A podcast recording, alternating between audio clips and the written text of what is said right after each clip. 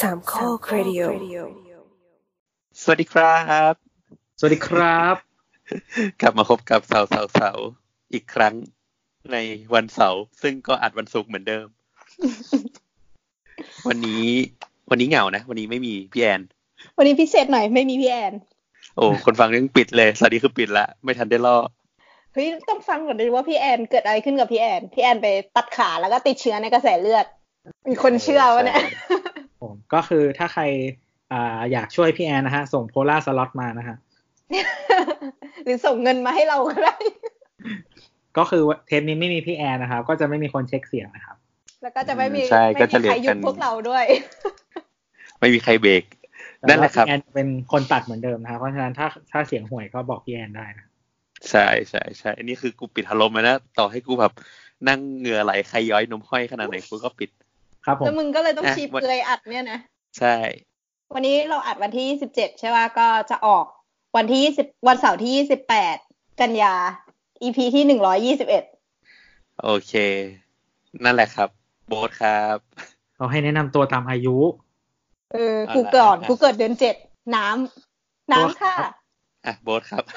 ไอ้เหี้ยแห้งชิบหายเลยเพราะไม่มีพี่แอนเนี่ยอืมไม่เป็นไร เราจะสู้ทำไมมันไม่มีคนแนะนำตัวคนแรก ใช่ โอเค ซึ่งหลังจากนี้เราก็จะอีก 45 นาทีต่อจากนี้ เราก็จะอัดช่างเถอะกัน ครับนะครับ โอเค งั้นเดี๋ยวตัดเข้าเพลง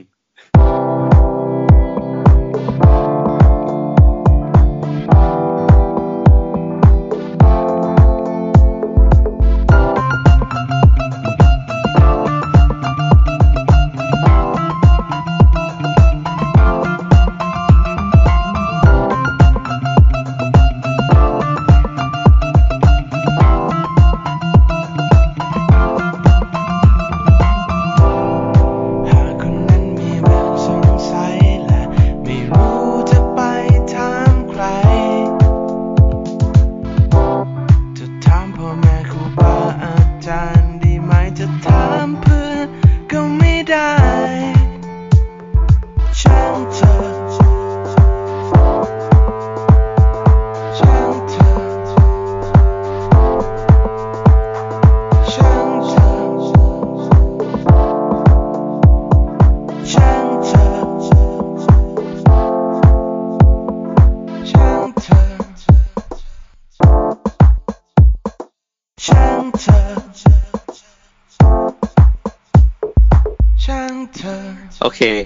สู่คำถามแรกคำถามแรกคือของคุณ Linger Pottery Studio คำถามว่าเสาเสาเสาคอนโดเมืองทองแออัดจริงเหรอคะ ฟังที่พี่โบทเล่านึกว่าสวย เออ ไม่จากประสบการณ์คนไปอะใช้คอนโดเมืองทองอย่างพวกมึงก่อน มันมีทวีตก่อนหน้า อะอ่านทวีตก่อนหน้าก่อน ตอนที่อะเขาจะคาวิก่อนหน้าเขาบอกว่า อ่าเขาบอกว่า ก่อนไปดูคอน EXO ก็คืออ่านเรื่องผีคอนโดเมืองทองมาเยอะมาก ในใจคิดว่าเราคงไม่เจอหรอก แต่ไม่ใช่เลย ตลอดสามวันคือเจอหนักมากเดี๋ยวมาเล่าให้ฟังนะคะ เจอ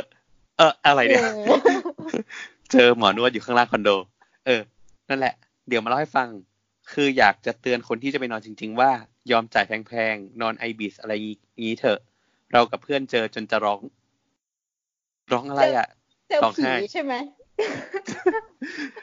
เจอไอดอลก็เลยร้องไห้เขาใช้เขาใช้คำว่าไอดอลป่ะเอ็กโซนี่ไอดอลป่ะไอดอลไอดอลดาวเก่าเออ hashtag exopolation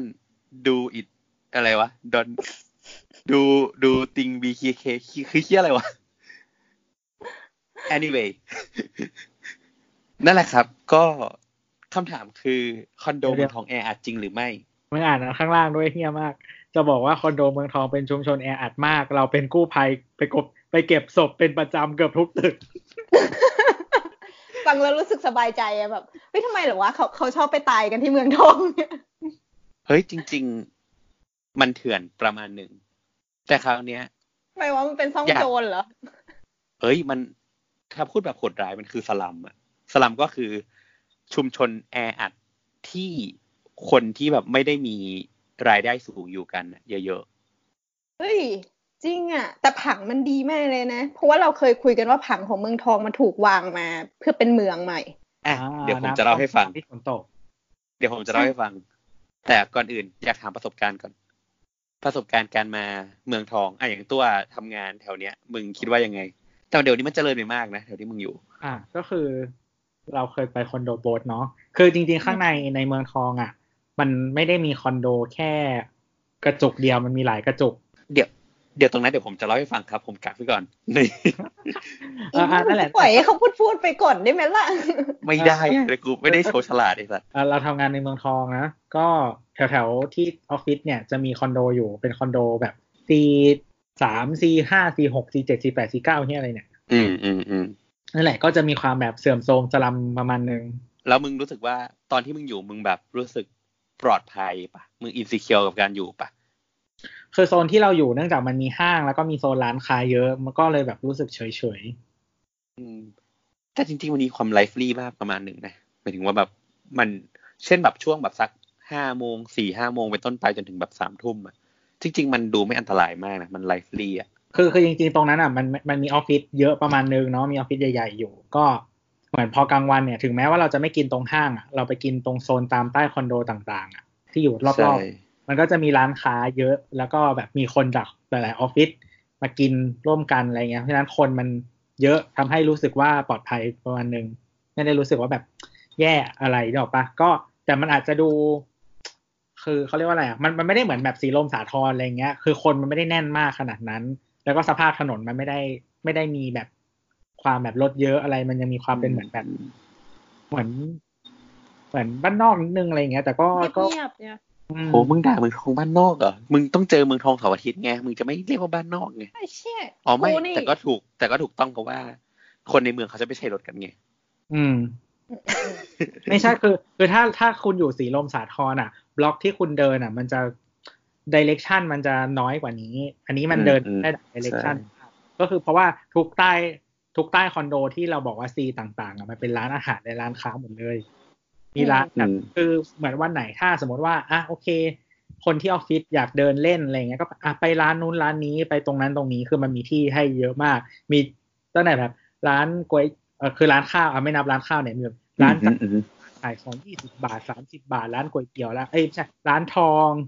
ร้านอะไรมีเงี้ยร้านทองด้วยเหรอวะร้านทองร้านกาแฟคาเฟ่เฮียอะไรเยอะมาก มีมีมีอืมอืมนั่นแหละอะอย่างอย่างคาเฟ่แมวคาเฟ่ตัวเฮียอะไรไม่รู้ แล้วอย่างน้ำอะน้ำน้ำมาดูโอ้แบบมาตามติ่งบ่อย ใช่ใช่กูเป็น visitor ที่แบบโคตรเป็น visitor เลยคือแบบไปไม่ประจำแล้วก็อืมไปเฉพาะแบบก็คือเนี่ยไปดูคอน จริง ๆ แล้วคือถ้านอนอะ กูก็นอนโรงแรมตรงโนโวเทลเว้ยคือเคยนอนแค่ครั้งเดียวตรงนั้น แล้วก็ไม่เคยแบบเลือกนอนเลย เพราะรู้สึกเตืองรวย ใช่รู้สึกเตืองไม่ คือกูจะอดทนแบบรอให้แท็กซี่มันเข้ามาก็ได้วะอะไรอย่างเงี้ยอืมแต่จริงๆ Novotel เนี่ยมันมัน over capacity นะ มันเลยต้องสร้าง IBIS อืม แล้วทีนี้ก็ส่วนตัวคืออย่างที่บอกว่าเป็นวิสิเตอร์ที่แบบโคตรวิสิเตอร์คือนานๆไปทีกูว่าปัญหาเออหลังๆเริ่มไปบ่อย คือ สิ่งที่มันทำให้รู้สึกลำบากคือการใช้รถการสัญจรอะไรอย่างนี้มากกว่า พอวันที่กูไปมันเป็นวันที่มีคอนเสิร์ตอะดังนั้นคนมันจะบูมมากเลยอะแล้วมันไม่สามารถเสิร์ฟคนทั้งหมดได้ อย่างวันที่ยี่สิบเอ็ดที่น้องไปคอน EXO อะในเมืองทองมีคอนอีกประมาณสามสี่อัน ซึ่งแบบคนเยอะมากมากมากมากแบบ มากมากๆแบบเดินไหลเบียดกันอะ คือที่มีคุที่มีคอนเสิร์ตปูพงษ์สิทธิ์อะนะใช่ใช่อยู่ทันเดอร์โดมกูกำลังคิดอยู่ว่ากูไม่ได้บัตรของอลินนี่กูอยากจะไปทันเดอร์โดมมากเลยไปปูพงษ์สิทธิ์แทนกูที่มีอะไรนะ fan meet วันนั้นเอ่อ fan meet จีนของปรมาจารย์ มี EXO มีพี่ปู เอ่อมีเคครัชอืมที่พี่เสียมไป อือืมมคือฮออยู่ใกล้ๆกันหมดเลย แล้วก็แบบแย่งกันกินแย่งกันใช้สุดอะมีทันเดอร์โดมไงอยู่ไกลหน่อยๆเออ แล้วแล้วก็วันนั้นฝนตกอืมฝนตกทั้งวันเลยก็คือ นี่ตอนออกตอนประมาณเที่ยงสิบเอ็ดโมงมันก็เริ่มฝนตกแล้วก็เลยวางแผนว่า เมืองทองมันเป็นเมืองที่ฝนตกน้ำท่วมเว้ยผมก็เลยใส่รองเท้าเก่าไปกะแบบว่า ถ้ามันเปื้อนมันเน่าปุ๊บก็ถอดทิ้งแล้วก็ซื้อใหม่เลย ข้าวหลังใส่รองเท้าบูทนะฮะมูชาแนลอย่างเงี้ยกูรู้สึกว่า ชีวิตมึงมีความหรูหราฟู่ฟ้านะแบบใช้แล้วทิ้งใช้แล้วทิ้งอะเอ้ยเฮ้กูยก็ใส่เกรคู่ดเก่าไงกูใส่เกรคู่ตาเก่าเกรตากดแล้วนะเกรตากดแล้วนะใส่คู่เก่า How dare you อะ How dare you ฮะ How dare you มึงกลับไปเมืองทองไปเมืองทองไปคือจริงๆอะพลังอะถนนตรงหน้าออฟฟิศอะ ซึ่งเป็นถนนใหม่อะเหมือนแบบฝนตกหนักประมาณแบบสิบนาทีนี่คือน้ำเจิ่งอะนะแล้วมันน้ำดำไหม กูกูแค่คิดว่ามันทั้งทั้งเส้นเลยปะแจ้งวัฒนะก็เหมือนกันถ้าแบบหนักๆก็ไปเหมือนกันนะถนนป๊อปปูล่าถนนป๊อปปูล่าอยู่ก็ตรงนั้นมันชื่อป๊อปปูล่าคอนโดถนนใช่ใช่ใช่แล้วมันก็จะมีแบบถูกต้องครับเหมือนร้านค้าเรียงกันชื่อป๊อปปูล่าวอล์กอืม ใช่มันเพิ่งมาปะเออเอ้ยป๊อปปูล่าวอล์กมีเอาเดี๋ยวป๊อปปูล่าวอล์กอยู่อีกฝั่งใช่ไหมใช่ใช่อยู่ตรงข้ามคอนโดอ๋อคือเออมันจะมีกลุ่มแชทในออฟฟิศใช่ป่ะเหมือนแบบ มันก็จะมีส่งก็จะมีคนเข้าไปดูในอินไอเว็บเว็บอิมแพคเลยอะไรพวกนี้แล้วก็ส่งเป็นอีเวนต์มาเว้ยอ๋อวันนี้จะมีแบบคอนเสิร์ตกี่โมงกี่โมง วันนี้จะมีแบบรับปริญญาอะไรอย่างเงี้ย วันนี้จะมีงานอีเวนต์ใหญ่นู่นนี่นั่นอะไรเงี้ย เพื่อจะบอกทุกคนว่ามึงรีบกลับบ้านนะ หรือมึงไม่ต้องมาออฟฟิศนะ ถูกต้อง คือไปเมืองทองอะต้องวางแผนตั้งแต่แบบจะก้าวออกไปเลยอะวันนั้นที่เราไปคือเราไม่ได้บัตรใช่ปะ แล้วพอคอนมันเริ่มหกโมงแล้วจะเลิกสองทุ่ม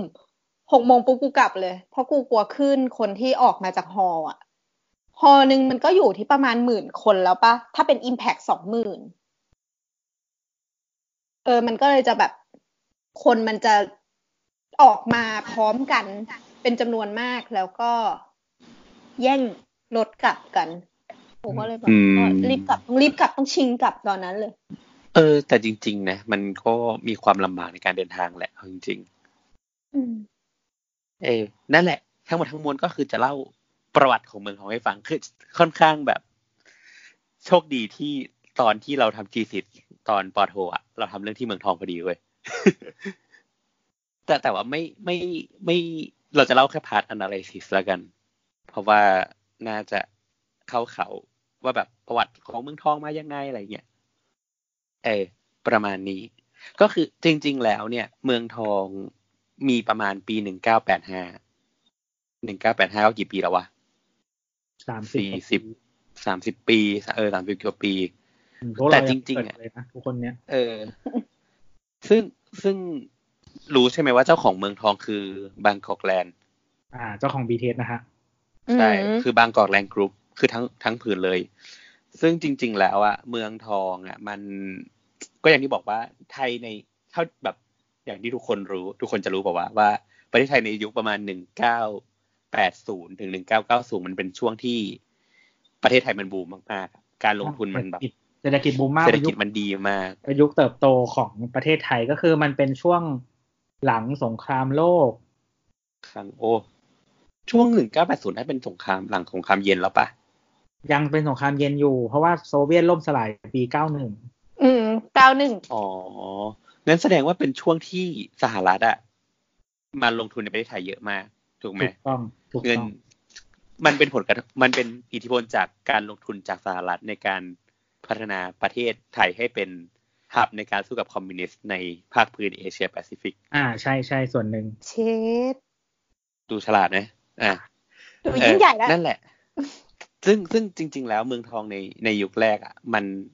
ไม่ใช่ยุคแรก ผังเมืองทองจริงอะมันแบ่งเป็นสามส่วนใหญ่ ก็คือแอเรียที่หนึ่งอะก็คือเขาเรียกว่าเป็นหมู่บ้านเมืองทอง หมู่บ้านเมืองทองก็จะคือตั้งแต่เข้าตรง เอ่อมันจะมีทางเข้าเมืองทองตรงแจ้งวัฒนะ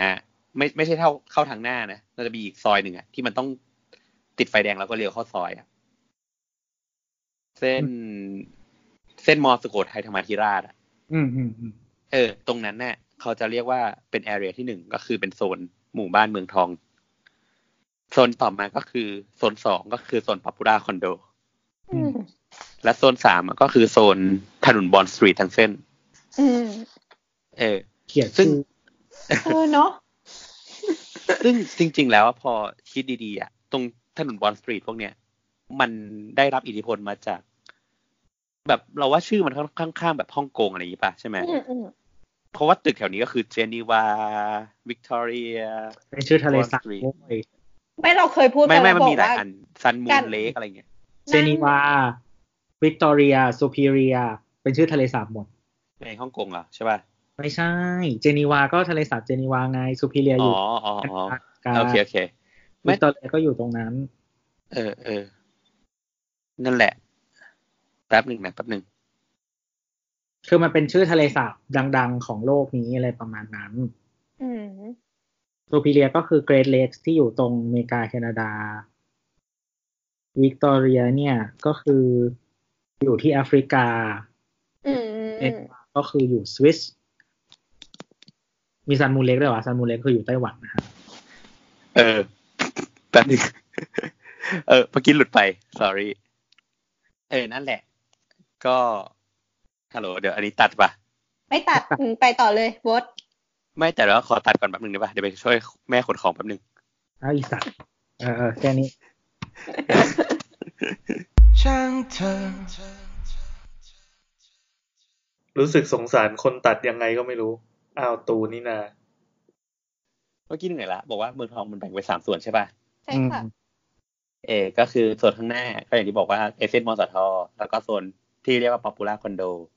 แล้วก็โซนที่เรียกว่าเออเขาใช้คำว่าเขาใช้เป็นแบบ west part อะคือเขาใช้ไอ้ตรงทางด่วนศรีรัชอะเอ้ยไม่ใช่อืมทางด่วนอะไรวะเขาใช้ใช้ใช้ชื่อทางด่วนศรีรัชปะวะหรืออุตระอะไรสักอย่างปะอันนั้นอะในการแบ่งเว้ยเข้าใจว่าที่คุณผู้ฟังเนี่ยเขา mention ถึงอะน่าจะเป็นส่วนของป๊อปปูล่าคอนโดคุณลิงเกอร์พอตเทอรี่สตูดิโอเนี่ยอืม เออ น่าจะเป็นส่วนของ popular condo ซึ่งอย่างที่ตัวบอกว่าจริงๆ แล้วเมืองทองมันมีหลายหลายส่วนแหละ ซึ่งอันนั้นเป็นแค่ส่วนหนึ่ง คราวนี้ประเด็นก็คืออย่างที่บอกว่า ไอ้ตัวเมืองทองเนี่ย มันมันได้รับอิทธิพลมาจากการเติบโตของเศรษฐกิจไทยในช่วงปี 85 ในช่วงปี 80-90 ดังนั้นน่ะ มัน เมืองมันมันโตมากๆอะ คือเคยทวิตไปนานละ เรื่องเกี่ยวกับการโตของเมืองไทยในช่วงแบบเจ็ดกว่าๆจนถึงแปดห้าแปดหกอ๋อมัมีนจะเห็ทางนได้ด่วนว่าสองอันก็คืออุดรรัฐยากับศรีรัฐเออ เราจะจำชื่อนั้นตลอด นั่นแหละ เออ ซึ่งการโตอันเนี้ย มันก็ทำให้เมืองมันต้องหา พื้นที่ในการกระจายตัวออกไปแหละ ซึ่งตรงโลเคชันของเมืองทองอะ ก็คือนนทบุรีใช่ไหมมันเป็นแบบ พื้นที่ที่ไม่ได้ไกลจากกรุงเทพมาก ก็คือขับรถประมาณแบบสามสิบนาทีสี่สิบนาทีอะไรเงี้ย ซึ่งมันในสมัยก่อนมันไม่ได้ติดขนาดนี้นะ เออ แล้วก็ข้อสำคัญก็คือ มันอยู่ใกล้สนามบินดอนเมือง ซึ่งเป็น international airport สมัยนั้นอะไรเงี้ย เออ มันสมัยมันเลยเป็นมันมันเลยเป็นโลเคชันที่สำคัญมาก ๆอะไรเงี้ย ดังนั้นการพัฒนาเมืองทองในช่วงแรกอะ่ะ มันเลยมุ่งเน้นไปที่ การที่จะเป็นเมืองเพื่อเซิร์ฟเพื่อจะ support เป็นแบบพวกแบบ businessman จากต่างประเทศอะไรเงี้ยด้วย ดังนั้นเมืองทองยุคแรกอะ่ะ มันจึงถูกวางวางวางไว้อะ่ะ ให้เป็นเมืองที่เรียกว่าเซ t ท l ไลซิตี้เซ t ท l ไลซิตี้คือเมืองที่ข้างในจะประกอบไปด้วยทุกอย่าง ทุกอย่างหมายถึงว่า คุณมีแบบ ที่พักผ่อน มีที่พักอาศัย มีย่านธุรกิจ คือถ้าแบบศัพท์สมัยนี้มันจะเรียกว่า compact city อะนะ แต่ว่า compact city ก็จะมีความต่างจาก satellite city อยู่นิดหนึ่ง ซึ่งเราจะไม่ลงลึกตรงนี้ นั่นแหละ อย่างที่บอกว่าไอ้ตัว popular condo เนี่ย มันถูกวางผังแบบ satellite city มาก ๆ ซึ่งมันเลยประกอบไปด้วยแบบหลายอย่างมากมาย คือตอนทำ analysis อะเราแบ่ง ตรง popular condo อะไว้มีทั้งหมดเจ็ดเจ็ด land use ก็คือเจ็ดรูปแบบของการใช้งานก็คือประกอบไปด้วย convention hall กับ exhibition hall ใช่ไหมก็คือส่วนตรงกลาง แล้วก็มี sport center ก็คือสนาม SCG Stadium แล้วก็จริง ๆ แล้วอะถ้าเกิดไปโซนของตึกพวก C อะตึกที่เป็นคอนโดอะมันจะมีสนามเทนนิสอยู่กับพวกแบบ สสระว่ายน้ำ sport center อยู่ตรงนั้นอืมเออ แล้วก็มีโรงแรม มี commercial area ซึ่ง commercial area มันก็เพิ่งมีมาเนี่ย หลังจากที่เมืองทองมันพัฒนารอบสองเนี่ยแล้วก็เป็นส่วน office building แล้วก็ส่วนของสถาบันการศึกษา ซึ่งก็เพิ่งมีศิลปากรที่เพิ่งสร้างเสร็จ แต่เมื่อก่อนมันก็จะมีโรงเรียนอยู่โรงเรียนอะไรเป็นะนโยนี่เออเราจำชื่อโรงเรียนไม่ได้เซ นโยป่ะวะหรือชื่อเซนฟรังไม่ใช่ไม่ใช่เซนฟรังเซนฟรังฟรังเออแล้วก็มี residential area ถูกปะจริง ๆ เออ จริง ๆ แล้วต้องบอกก่อนว่า จริง ๆ ถ้าเกิดว่าดูในในในไทม์ไลน์มันจริง ๆอะเมืองทองเนี่ย อย่างที่บอกว่าตอนแรกอะ มันต้องการออกแบบให้เป็นเหมือนเมืองเมืองหนึ่งอะเป็นโหนดใหญ่ ๆ อันหนึ่งที่ประกอบด้วยทุกอย่าง แล้วก็ภาคธุรกิจทุกอย่างมันจะย้ายมาที่นี่ อืม แต่ว่าคราวเนี้ย ศรษฐกิจหลังจากปีหนึ่งหลังจากประมาณเข้าสู่90น่ะ มัน recession ไงมันเศรษฐกิจมันถดถอย อืม ประมาณ94 96เนี่ยมันมันเริ่มมาละก่อนถึง97จะเกิดแบบต้มยำกุ้งถูกปะอืม ดังนั้นเนี่ย มันก็เลยทำให้ช่วงนั้นเนี่ยโครงการที่มันวางแผนจะจะพัฒนามันเลยหยุด หยุดหยุดไปหมดเลย แต่ว่า มันก็ยังมีหลายโครงการที่รัฐพยายามที่จะอัดเม็ดเงินเข้ามา ซึ่งหนึ่งในโครงการนั้นเนี่ยก็คือซีเกมอืมซีเกมหรือเอเชียนเกมวะเอเชียนเกมออใช่ไหมประมาณเก้าเจ็ดเก้าหกเก้าเจ็ดอะไรเงี้ย อืมเออ นั่นแหละ ซึ่งรัฐอะซึ่งไอไอไอ convention hall อะจริง ๆ แล้วอะมันคือ มันคือสนามกีฬาในร่มเว้ยขนาดใหญ่อืมมาก่อน ก่อนที่จะถูก ดัดแปลง เอเชียนเกมเป็นปีสองพันหนึ่งเก้าเก้าแปดอืมใช่ นั่นแหละ ก่อนที่มันจะถูกดัดแปลงมาเป็นสนามไอเป็นแบบ convention hall ในปัจจุบันอือฮึประเด็นก็คือหอพักที่ธรรมศาสตร์อะนะเออเออมันคือไอเดียแบบหอพักธรรมศาสตร์อะอืมแต่แต่ไม่แต่ว่าไอตัวของที่พักอาศัยมันไม่ใช่หอพักธรรมศาสตร์นะมันคือ เพื่อจะรองรับคนปริมาณมหาศาลแหละอ่าอ่าเออคราวนี้ ถ้าดูในอ๋อไทม์ไลน์อีกทีอะฮะอิมแพกอารีนาใช้แข่งมวยอิมแพกฮอลหนึ่งถึงห้าใช้แข่งบิลเลียดสนุกเกอร์ ยิมนาสติกวอลเลย์ใช่บอลใช่ใช่ SCG Stadium แข่งรักบี้อืม ส่วนที่ธรรมศาสตร์ก็มีศูนย์กีฬาธรรมศาสตร์ก็คือสนามบอลยิมเนเซียมหนึ่งสองสามสี่ห้าหกเจ็ดอ่าใช่ อะ ซึ่งคราวเนี้ยถ้าดูไทม์ไลน์จริงๆอะเมืองทองมันค่อนข้างนิ่งมาสักพักหนึ่งเลยนะ จนถึงช่วงหลังปี น้ำท่วมปี2011อะอืมเมืองทองมันมันเป็นพื้นที่ตลกมากก็คือ เสือกเป็นพื้นที่ที่น้ำไม่ท่วมเว้ยปีห้าสี่หมายถึง ใช่ใช่ก็คือ รอบๆอะก็ท่วมหมด แต่ในเมืองทองอะ ไม่รู้กันกันยังไงอะน้ำมันไม่ได้ท่วมมากอะอืม เออ พอมันไม่ท่วมมาก เนี่ย มันเนี่ยก็เลยแบบ คนก็เลยเริ่มเข้ามา ประกอบด้วยรัฐอะในปีแบบช่วง 40 41 42อะรัฐเริ่มทำผังการขยายตัวของไอ้ BTS MRT อะอืมระบบขนส่งมวลชนอะอืมซึ่งมันมีแพลนจะเข้ามาสู่เมืองทองเว้ยอืมดังนั้นนะพื้นที่เมืองทองมันเลยกลับมาเป็นทำเลทองอีกรอบหนึ่งอืมเออ ซึ่งมันส่งผลให้ในปีเอ่อถ้าจะไม่ผิดประมาณปีสองพันสิบ แป๊บนึงนะสองพันสิบหกบางกอกแลนด์อะ ก็เลยประกาศแผนพัฒนาเมืองทองระยะยาว อือฮึซึ่งก็คือจะมีเนี่ย IBIS ก็คือหนึ่งในนั้น แล้วก็มี Cosmo ที่เสร็จแล้ว เออ แล้วจริง ๆ มันจะมีพวกแบบ Harbor อะแล้วก็มีสวนสนุกต่างๆ รวมถึงอาคารเก่าๆ หลาย ๆ อย่าง เช่นแบบโรงโรงแรมตรงนั้นน่ะ ตรงที่อยู่ตรงเลกอะ เออโรงแรมที่อยู่ที่อยู่ตรงเลกอะ มันก็เลย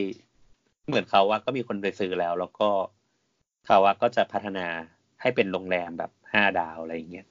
โรงแรมเออเท่าที่รู้คืออันไหน Eastin เก่าอะเหรอเออ Eastin ใช่ ก็คือมีคนไปซื้อแล้ว แล้วก็เดี๋ยวจะพัฒนาเป็นโรงแรมใหม่อีกรอบหนึ่งอะไรเงี้ยอืมใช่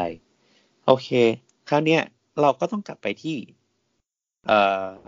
เข้าใจอย่างที่บอกว่าคุณ คุณคนถามอะเขาก็ mention ตรงไอ้ Popular คอนโดแหละซึ่ง Popular คอนโดอะจริง ๆ ความหนาแน่นของมันเนี่ยเอ่อ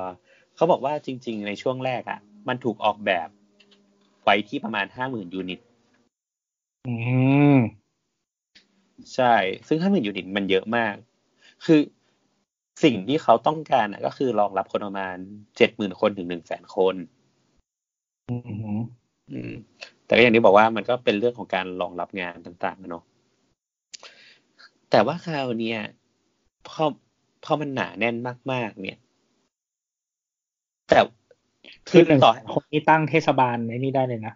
ใช่ใช่ใช่ใช่แต่อย่างที่บอกว่าอย่างต้องเมนชั่นก่อนว่า จริง ๆ แล้วอะเราคือพยายามไปหาข้อมูลว่ามันมีคนกี่คน แต่ว่าอันเนี้ยคือเป็นแผนที่ทางการกอบแปลงนะวางไว้อืม แต่ในปัจจุบันเนี่ยเออเราคิดว่าคนอะ อาจจะไม่ถึง หรือว่าต่อให้ถึงจำนวนเท่านั้นเนี่ย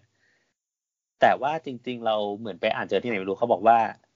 ห้องของเมืองทองจริง ๆ เนี่ย มันปล่อยไปแค่ประมาณหกสิบเปอร์เซ็นเองอืมอืมแต่คาว่าหกสิบเปอร์เซ็นต์ะเราไม่แน่ใจว่าหกสิบเปอร์เซ็นที่แปลว่า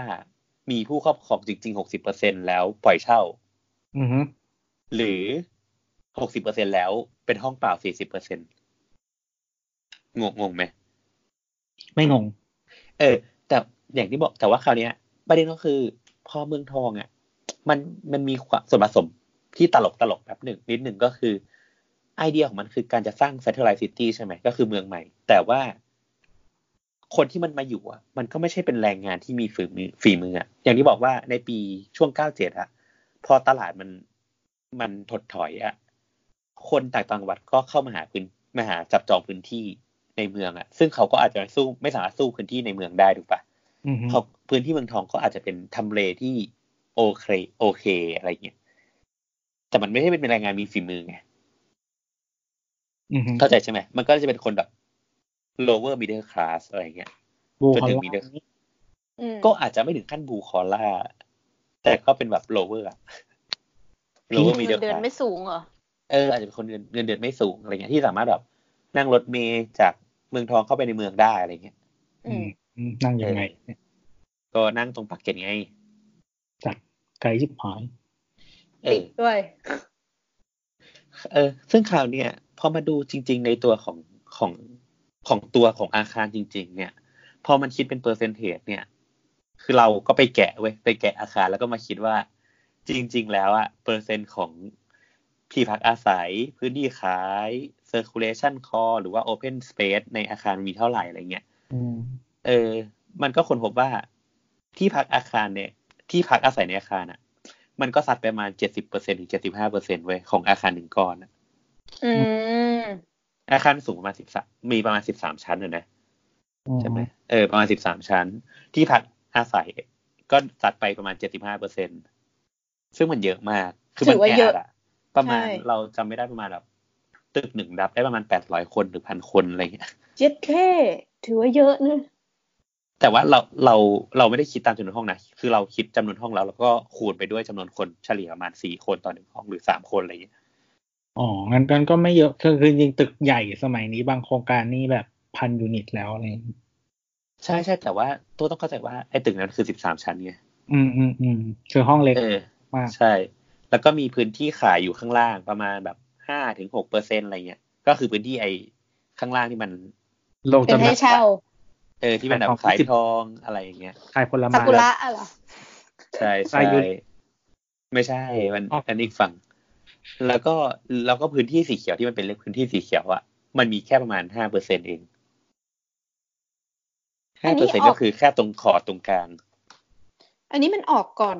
พรบควบคุมอาคารปะเนี่ยโอ้แน่นอนก็ทำมันมีตั้งแต่ปีแปดห้านะพรบควบคุมอาคารที่มีเก้าสี่เก้าห้าอยู่เลยอืมเออ นั่นแหละ ซึ่งมันเนี่ยก็ทำให้แบบพื้นที่สีเขียวจริง ๆ มันน้อยมาก ๆ อะไรอย่างเงี้ย เออ ซึ่งถ้าเกิดไปดูในภาพรวมจริง ๆ เนี่ย เอ่อ พื้นที่สีเขียวจริง ๆ ที่เป็นพื้นที่สีเขียวใช้งานได้อะในในโซน Popular คอนโดอะ จะมีแค่ตรงที่เป็นสนามบาสเกตบอลน่ะที่อยู่ตรงกลางอืมอืมนึกไม่ออก ก็มีสนามบาสเกตบอลด้วยเหรอวะ มีมีมีมีเอ่อจะมีสนามบาสนิดนิดนึงอะตัวเห็นไหมให้ดูตรงนี้ ก็จะมีแค่ตรงนั้นที่แบบคนมาใช้งานอะไรเงี้ย แล้วก็จะมีแบบไปใช้แบบตรง sport center ได้บ้างเนี้ยแต่ sport center ก็จะน่าจะอีกละองค์คนละองค์กรมั้งในการดูแลนะ คือเราไม่รู้ว่าจริง ๆ แล้ว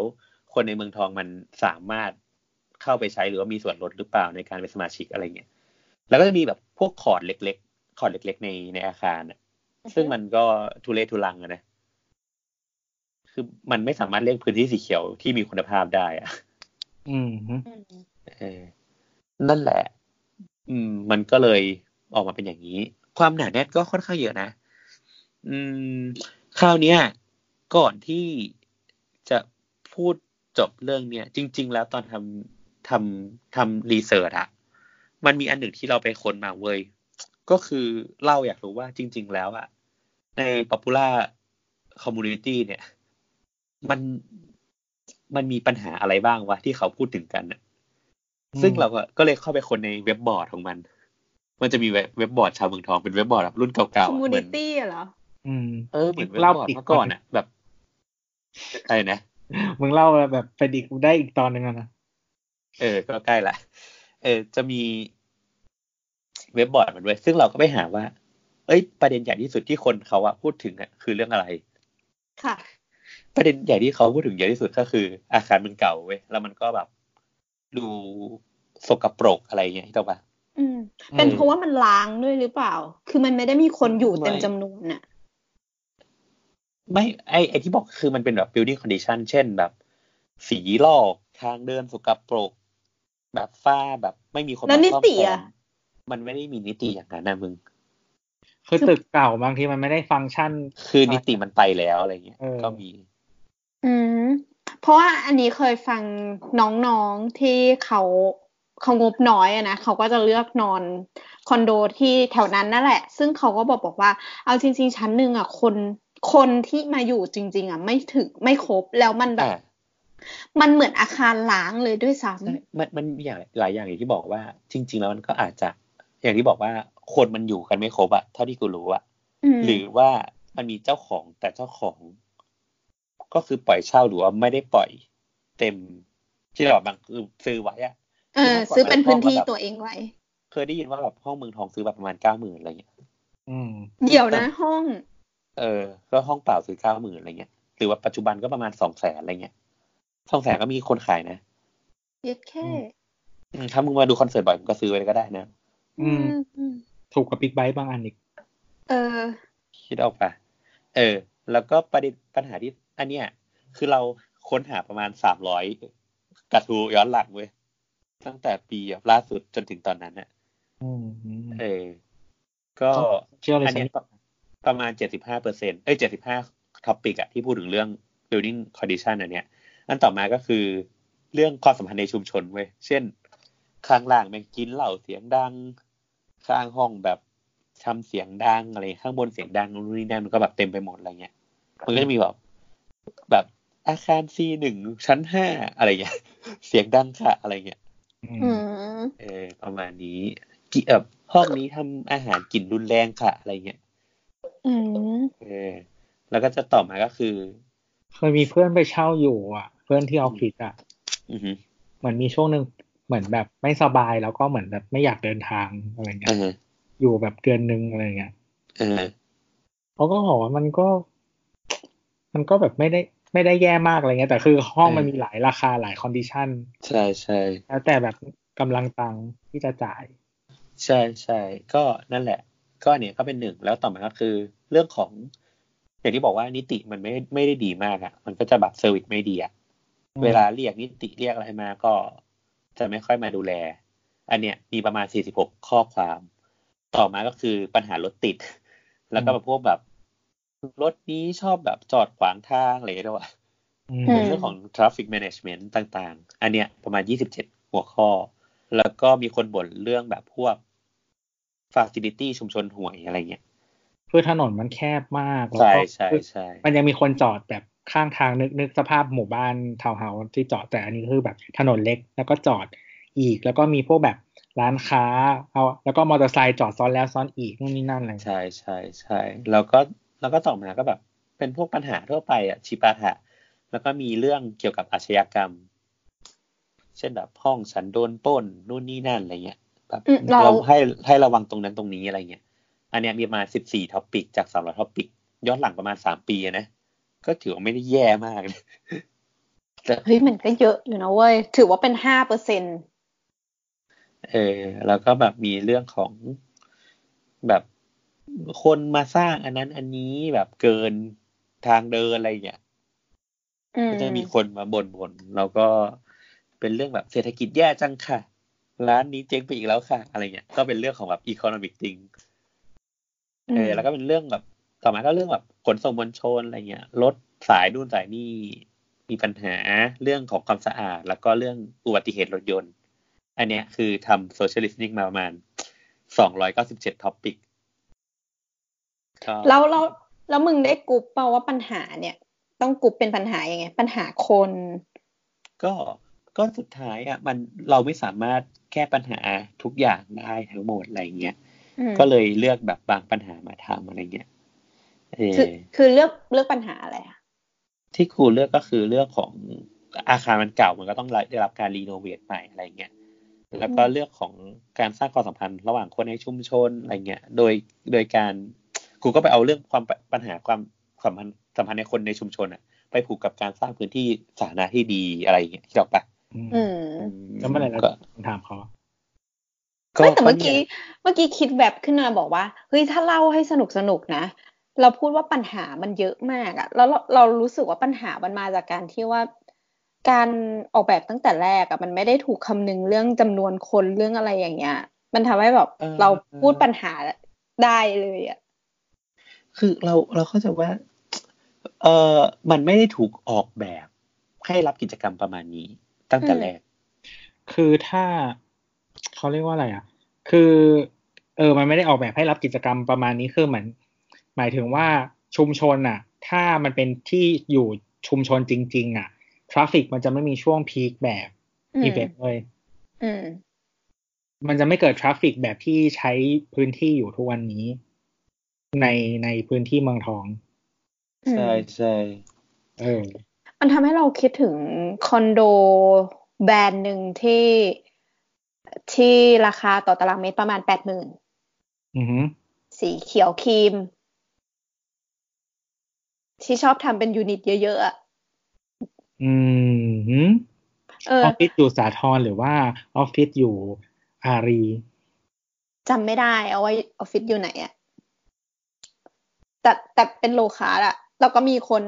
ซื้อเยอะๆ แล้วเวลาเขาทำหนึ่งโครงการขึ้นมา ที่มันอยู่ระใช้ดับเป็นซ้ำๆเปล่า ใช่ใช่ใช่เป็นพันยูนิตอะไรอย่างเงี้ย เรากำลังคิดว่าไม่งคือเราไม่เคยเข้าไปอยู่ในคอนโดเนี่ยเราไม่รู้ว่ามันระดับไหนอะคือเขาจัดการดีไหม มันเป็นเจ้าที่ manage ดีเกือบที่สุดในตลาดแล้วพูดเลย เพราะว่าเราไม่ได้ยินข่าวไม่ดีไง ทั้งทั้งๆที่ยูนิตเนี่ยมันเยอะมากแล้วเรารู้สึกว่ามันมันควรจะมีปัญหา แต่คือเราไม่เคยได้ยินคืข่าอวนิติเขากดเข้มแข็ง แล้วก็คุยกันด้วยเงิน คือคือเราว่าปัญหาจริง ๆ ตอนเนี้ยของมันก็คือ อาคารมันเก่านิติมันไม่ดี มันไม่มีแบบหน่วยงานที่จะรับผิดชอบกับทั้งหมดจริงๆนะคิดออกปะคือมันอาจจะเป็นเหมือนโครงการที่อยู่อาศัยที่มาก่อนการด้วยหมายถึงใช่ว่าใช่ใช่คือด้วยแหละยังไม่ได้มีกฎหมายเข้มแข็งเรื่องอาคารชุด อืมอืมอืมอืมประกอบกับเรื่องของเศรษฐกิจที่มันพังไปทำให้เหมือนแบบ อะคือทั้งคนขายคนซื้อนู่นนี่นั่นมันแบบมีปัญหากันหมด อ่าทำให้อืมลักษณะของชุมชนอะมันไม่ได้เป็นแบบปกติแบบที่เรา ใช่ใช่ใช่ด้วยด้วยด้วย ก็ส่วนหนึ่เป็นงปัญหามาประกอบกันหลาย ๆ อย่าง แล้วก็พอยุคหลังมาที่กลับมาทำแน่นอนว่าของที่ขายไปแล้วมันไม่มีใครสนใจแล้วแต่ว่าใช่พื้นที่รอบข้างอะ ที่เขาไปทำใหม่อะมันทำส่งผลกระทบต่อ ชุมชนที่อยู่เดิมก้อนนี้ด้วยเออแน่นอนอืมว่าสุดท้ายแล้วมันก็คือทำให้เกิดเหมือนพื้นที่ชุมชนแออัดขึ้นมาตรง popular condo อืม นั่นแหละครับอืมส่วนโซนทะเลสาบก็เป็นแบบอีกเรื่องหนึ่งนะ ใช่ใช่ทะเลสาบก็อย่างที่บอกว่า พอหลังจากอย่างที่บอกว่าตัว popular condo อะมันมันมันขยายไม่ได้ละคืออมความยากของมันก็คือทุกคนมันมีกรรมสิทธิ์ของมันแล้วถูกปะ มพอมีกรรมสิทธิ์เนี่ยการจะไปทำอะไรกับมันอะ ก็ยุ่งยากยุ่งยากกว่าแบบโซนตึกรางที่มันยังไม่มีเจ้าของอะ อย่างที่บอกว่าตัวของฝั่งฝั่งทะเลสาบอะ คือมันเป็นอาคารล้างเนี่ย มันก็ง่ายกับการที่ซื้อทั้งตึกถ้าทำใหม่ manage ใหม่ไม่ใช่หรอกคือมันเคยมีคนวิจารณ์กฎหมายฉบับหนึ่งของเมืองไทยที่บอกว่า การที่เราจะทำอะไรกับอาคารชุดสักอย่างอะ ผู้เจ้าของร่วมอะ ต้องเห็นชอบจำไม่ได้ว่ากี่เปอร์เซ็นต์ขึ้นไปอะ ซึ่งแต่ว่าสูงมากอะ ใช่เยอะมาก เออ ซึ่งเหมือนมันคือคือมันในความเป็นจริงมันแทบจะเป็นไปไม่ได้ ที่จะอืมเป็นแบบนั้น ซึ่งอืมบางประเทศอะ ก็คือเขามีกฎหมายตรงนี้ อย่างเช่นว่าเอ่อแค่แบบประมาณสักหกสิบเปอร์เซ็นสามารถขายทั้งอาคารทิ้งได้ โดยได้รับเงินชดเชย แล้วก็เราจะได้ทำ redevelopment ในพื้นที่ใหม่ที่มันมีประโยชน์ขึ้นดีกว่าเดิมหลาย ๆ ด้าน อืม ซึ่งซึ่ง ซึ่งตัวตัวเกี่ยวกับเรื่องเรื่องขอเวียนคืนอย่างเงี้ยอืมรู้สึกว่ามีมีปัญหาหลายตัวมาก แม้กระทั่งที่ดินเปล่า อะ คือไม่เข้าใจเลยอะถ้าเราอย่างจำไม่ผิดคือสิงคโปร์น่าจะเหมือน มีเปอร์เซ็นต์ที่ที่ที่ค่อนข้างต่ำในเรื่องของการแบบขายทิ้งทั้งอาคาร ในขณะเดียวกันบางประเทศเขาก็จะมีวิธีแก้กฎหมายอีกแบบไอ้ยมีวิธีกฎหมายแก้ปัญหาอีกแบบหนึ่งอย่างเช่นญี่ปุ่นที่มันบังคับว่าต้องรีโนเวทอาคารทุกกี่ปีอืม หรือว่าภาษี อืมคือเหมือนแต่ญี่ปุ่นอะบังคับ พวกปรับปรับปรุงอาคารอะ เป็นประจำหลาย ๆ คนอะถึงไม่ถึงไม่ยอมซื้อซื้อที่อยู่อาศัย เพราะว่าถ้าเป็นเจ้าของที่อยู่อาศัย เราต้องเป็นคนรีโนเวทแต่ว่าถ้าเราอืมเป็นคนเช่า อะ เราแค่เปลี่ยนที่อยู่ใหม่ อืมอืมอะคำถามอืมคอนโดนั่นเมืแหอละงทองแออัดจริงเหรอคะ ใช่ส่วนที่ครับแออัดไม่แออัดใช่ มันก็มี ที่เมืองทองมีเยอะมากนะฮะ ถามพี่แอนดู ใช่นะใช่ ก็นั่นแหละ ไม่รู้จะตอบอะไรอันนี้ที่จริงเขาตอบได้ครบและยาวมาก หรือว่ายาวเกินไปมากวะอีสัตว์มึงทำอีพีใหม่ได้แล้วนี่ได้หนึ่งอีพีเนี่ยเราตัดบอกว่าไม่ทำแล้วช่างเถอะอืมไว้เอาเหอะเอาเนี้ยแหละไปข้อถัดไป โอเคครับ ช่างเธอคำถามต่อไปจากคุณนิวอุโนะนิวอุโนะถามว่า อ่า ทวิตแรกนะคะ ไม่น่าเชื่อว่าบางตึกสแลดบางอาคาร สร้างขึ้นมาในยุคหลังๆ กลับออกแบบระบบลิฟต์ไม่ได้ดีเท่าที่ควรจะเป็น ไม่ออกแบบเผื่อในช่วงเวลาที่คนใช้เยอะเลย เละเทะมาก ระบบที่ทำมาอย่างสวยหรูอย่างเช่น แตะบัตรแล้วแจ้งลิฟต์ที่จะขึ้นไปใช้ไม่ได้ ต้องกดแมนนวลอีกทีหนึ่งแล้วก็รีพายอีกมา ก็ติดแท็กสาวๆว่าเขามีศาสตร์ในการออกแบบลิฟต์สำหรับอาคารไหมครับฝากคำถาม ไม่มีครับ ใช่ใช่ ก็คือส่วนใหญ่มันก็เป็นแล้วแต่ว่าอาคารนั้นมันเป็นอาคารประเภทไหน แล้วก็ลิฟต์เนี่ยเพื่ออะไร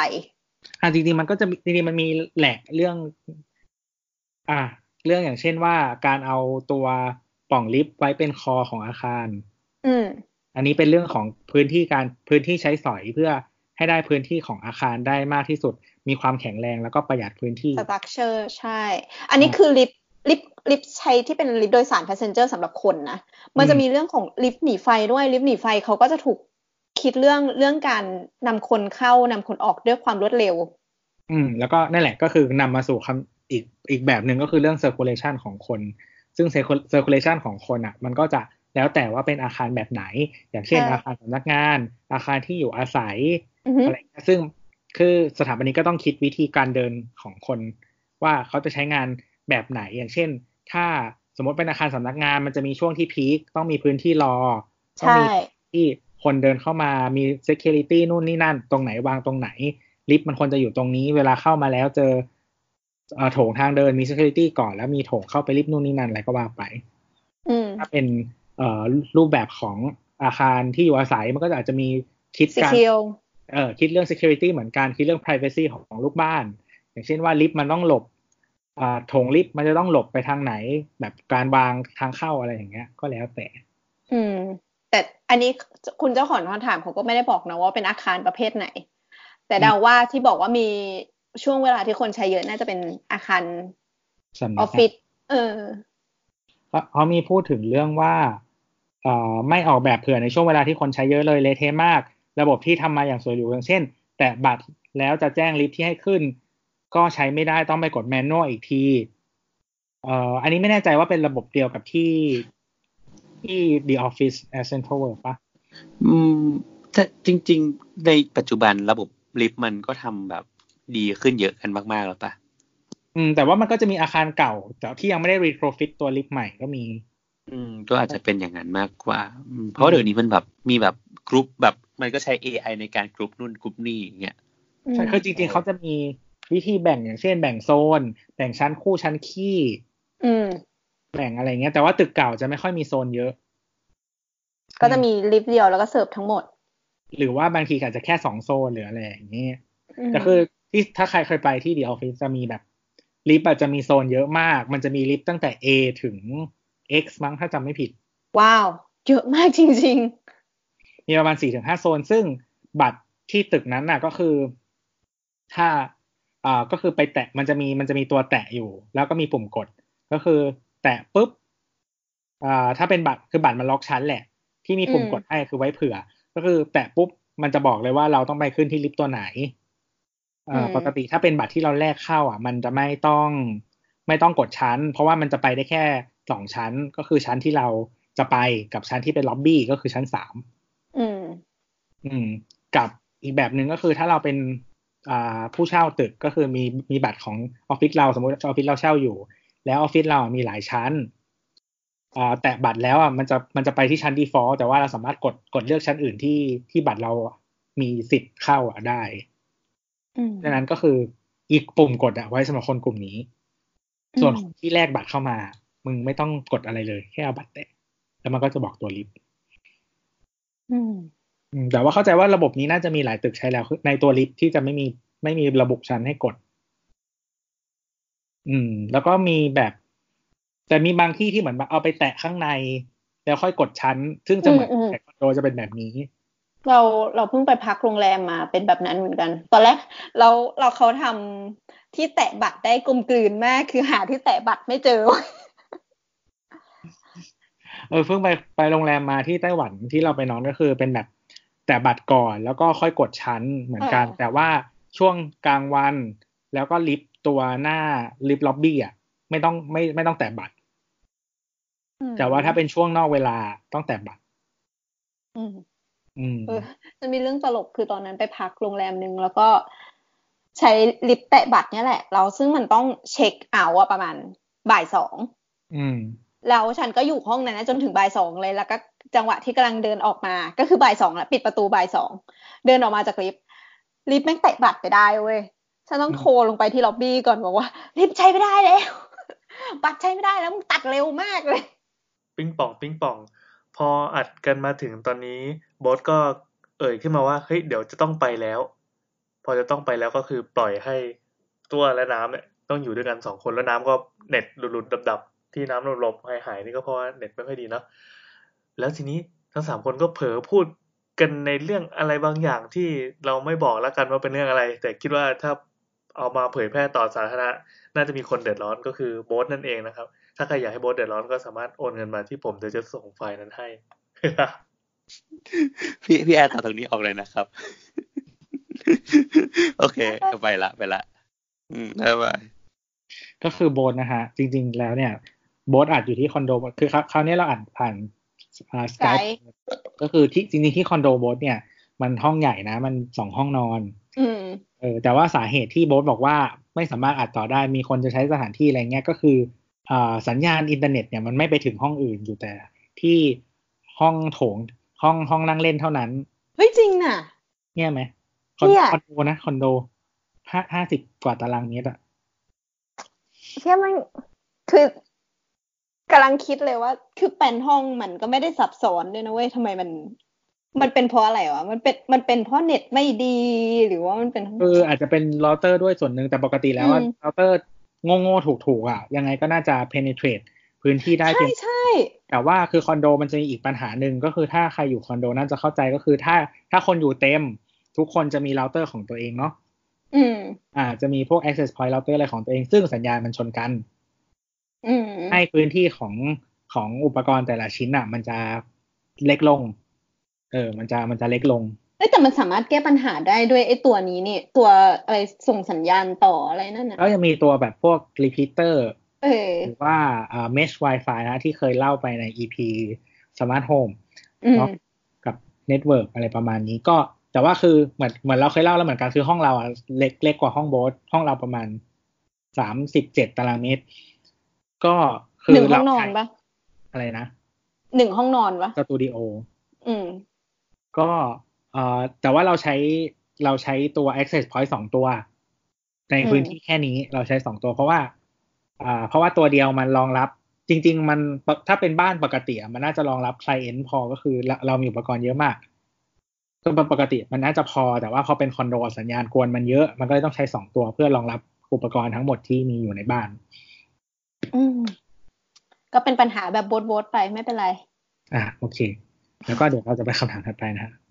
ช่างเธออะครับผมจริงๆ เรายังมีคำถามอีกนิดหน่อย เอ่อแต่ว่าเหมือนเรารอบางบางท่านนะฮะส่งคำถามมาแล้วก็บางทีเราจะเราจะถามกลับไปนะฮะว่าแบบขอข้อมูลเพิ่มเติมอะไรเงี้ยนะครับ ก็บางทีข้อมูลมันไม่พอในการตอบเนาะอือืมอฮึแล้วก็ อ่าอะอะจริงๆมีมีข้อข้อข้อข้อสุดท้ายของวันนี้ก่อนที่เราจะไปเล่าเรื่องสัพเพเหระก็คือเรื่องตู้ที่ที่เราเคยตอบไปครั้งก่อน ตู้ไม้ โอ้ที่ขึ้นลา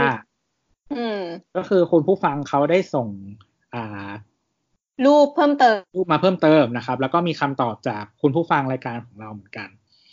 เนาะอะอะขออ่านคำตอบจากคุณผู้ฟังรายการอีกท่านหนึ่งก่อน ก็คือคุณนัทนะครับ บอกว่าเอ่อแก้ปัญหา ราขึ้นตู้เสื้อผ้า เคยเจอตู้ที่วัสดุไม่ค่อยดี วงเล็บอือฮึตู้ถูกๆตามห้างดอกบัว วิธีแก้นอกจากเปลี่ยนตู้ คือตอนนั้นเราพยายามใช้ยาฆ่าเชื้อราผสมน้ำเช็ดแล้วพยายามให้ตู้โล่งๆ ไม่ใส่เสื้อผ้าเยอะเกินไป เปิดประตูให้มันระบายอากาศเปิดห้องแอร์โหมดดรายช่วยลดความชื้นในห้อง อืมก็คือ อ่า จริง ๆ เหมือนคุณผู้ฟังเขาบอกว่าเคยแบบมีเปิดอ่าเปิดเปิดหน้าต่างบ้างมีให้แดดบ้างอะไรเงี้ยอันนั้นก็ช่วยส่วนหนึ่งแล้วก็ อย่างที่คุณนัดบอกก็คือ อ่าเอาน้ำยามาทา แล้วก็อืมลดปริมาณเสื้อผ้า เพื่อให้มันมีพื้นที่เก็บความชื้นน้อยลง อืม